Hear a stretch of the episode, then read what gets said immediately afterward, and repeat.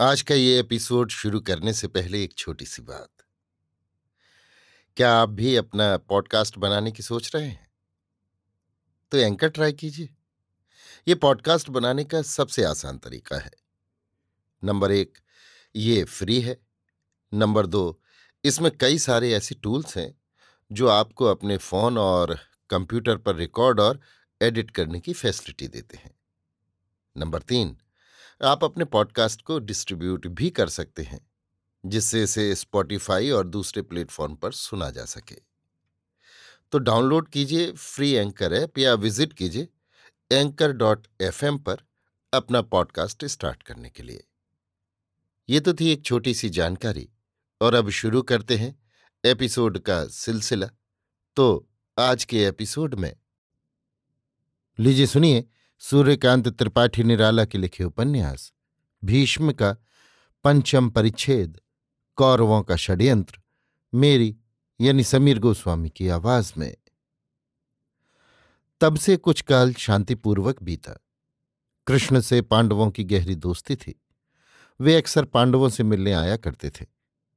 एक तो मज़बूत रिश्ता था। कृष्ण पांडवों के ममेरे भाई थे। दूसरे इधर अर्जुन के साथ श्री कृष्ण की बहन सुभद्रा का विवाह भी हो गया।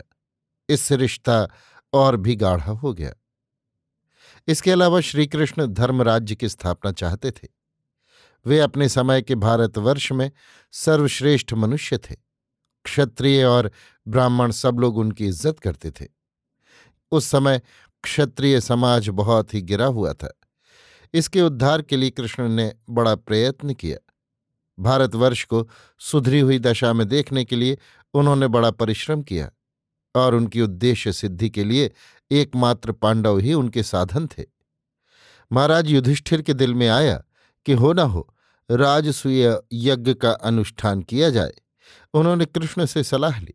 कृष्ण तैयार हो गए। उन्होंने इस उपाय से एक दूसरी सिद्धि करनी चाहिए। मारे आनंद के वे फूले अंग न समाये दिल का पुराना हौसला पूरा होता दिखाई दिया। इस राजसूय के सूत्र से विक्षिप्त क्षत्रिय शक्ति को एक धागे में बांधने का उन्हें अवसर मिला। जोरों से राजसूय की तैयारियाँ होने लगी। भारत के चारों ओर पांडवों की विजय पताका फहराने लगी। देश विदेश के राजा निमंत्रित होकर इंद्रप्रस्थ आए।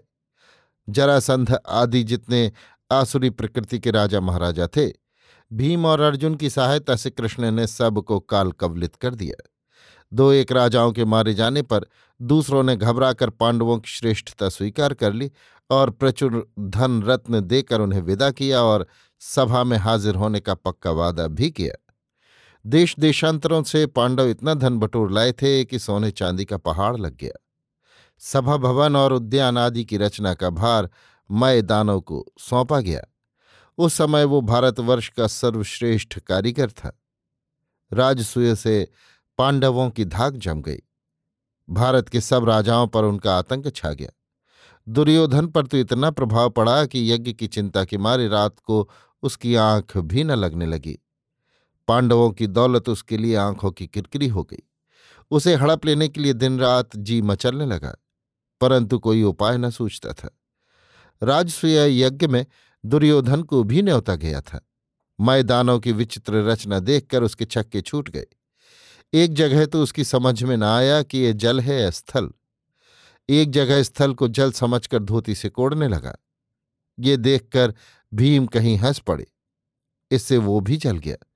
बदला चुकाने के लिए दिन रात जी खोलने लगा। पांडवों की बढ़ी हुई प्रभुता उसके लिए शूल हो गई। राजसूय की सभा लग रही थी। सब राजा एकत्र थे, भीष्म भी थे। प्रश्न उठा कि सबसे पहले किसको अर्घ दिया जाए? भीष्म ने कहा, इस समय कृष्ण सर्वश्रेष्ठ पुरुष हैं, उन्हीं का सम्मान सबसे पहले होना चाहिए। महाराज युधिष्ठिर ने भीष्म की आज्ञा के अनुसार कृष्ण को अर्घ देना आरंभ किया तो शिशुपाल बहुत बिगड़ा। बड़ी उल्टी सीधी उसने श्री कृष्ण को सुनाई। श्री कृष्ण उसकी सौ गालियाँ तक सहते गए। उसकी माता ने श्री कृष्ण से प्रार्थना की थी कि मेरे पुत्र के शत अपराध क्षमा करना। गाली का नंबर एक सौ एक पर पहुँचा नहीं कि सुदर्शन चक्र से शिशुपाल के दो खंड हो गए। बस शिशुपाल के दल के जो दो एक राजा थे, वे भी दब गए। फिर श्री कृष्ण के विरोध में कोई आवाज़ नहीं उठी। यज्ञ भी सकुशल समाप्त हो गया। राजा लोग अपनी अपनी राजधानियों में लौट गए। इधर दुर्योधन के दिल की दिल ही में रह गई। कसक मिटाने का उसे कोई उपाय न सूझता था। उधर राजसूय में मामा शकुनी भी आए थे। ये बड़े पक्के जुआड़ी थे। दुर्योधन ने इनकी खातिर की। दुर्योधन को उपकार का बदला देना इन्होंने अपना धर्म समझा। अस्तु, दुर्योधन से मिलकर कुछ देर तक बातचीत करने पर इनको मालूम हो गया कि दुर्योधन पांडवों की प्रभुता पर जल रहा है। शकुनी ने उसके दर्द की खासी दवा की। दुर्योधन को जब मालूम हो गया कि पांडवों को नेस्त नेस्तनाबूद कर देने के लिए अकेले मामा काफ़ी हैं, तब वो एक तरह से शकुनी का गुलाम बन गया। उनके हाथ की कठपुतली हो गया। मामा साहब ने फरमाया कि सुनो, लड़ना भिड़ना मेरा काम नहीं, इसके लिए तो किसी शूरवीर की शरण लो। मैं तुम्हें एक बात से मदद करूँगा, मैं जुआड़ी पक्का हूँ। मेरे हाथ से बाजी मार ले जाए, ऐसा विरला ही मनुष्य संसार में होगा। युधिष्ठिर को भी जुआ खेलने का शौक है, पर वो सीधे तौर पर खेलता है। निराकुंद जेहन है, पासा फेंकने का शऊर भी नहीं है। वो अगर मेरे साथ जुआ खेले तो मैंने संदेह उसे खेल में हरा दूँगा। इस तरह उसकी कुल दौलत तुम्हारे हाथ लग जाएगी। तुम्हारी ये चिंता भी दूर हो जाएगी। मामा का उपदेश दुर्योधन के चित्त पर चढ़ गया। एक दिन जुआ खेलने के लिए स्थिर करके दुर्योधन ने युधिष्ठिर को न्योता दिया। युधिष्ठिर आए। खेल शुरू हो गया, पर जुए में धर्म कहाँ रहता है? धर्मराज धर्म के नाम पर पासा फेंकते थे और शकुनी टट्टी की ओट से शिकार खेलता था। फल ये हुआ कि युधिष्ठिर अपना सर्वस्व हार गए। भाई और द्रौपदी को भी हार गए। एक शर्त थी कि जुए में जो कोई हारे, वो बारह वर्ष के लिए वनवास और एक वर्ष का अज्ञातवास करे। इस समय यदि किसी तरह पता लग जाए तो फिर बारह वर्ष तक वनवास और एक वर्ष का अज्ञातवास पूरा करे।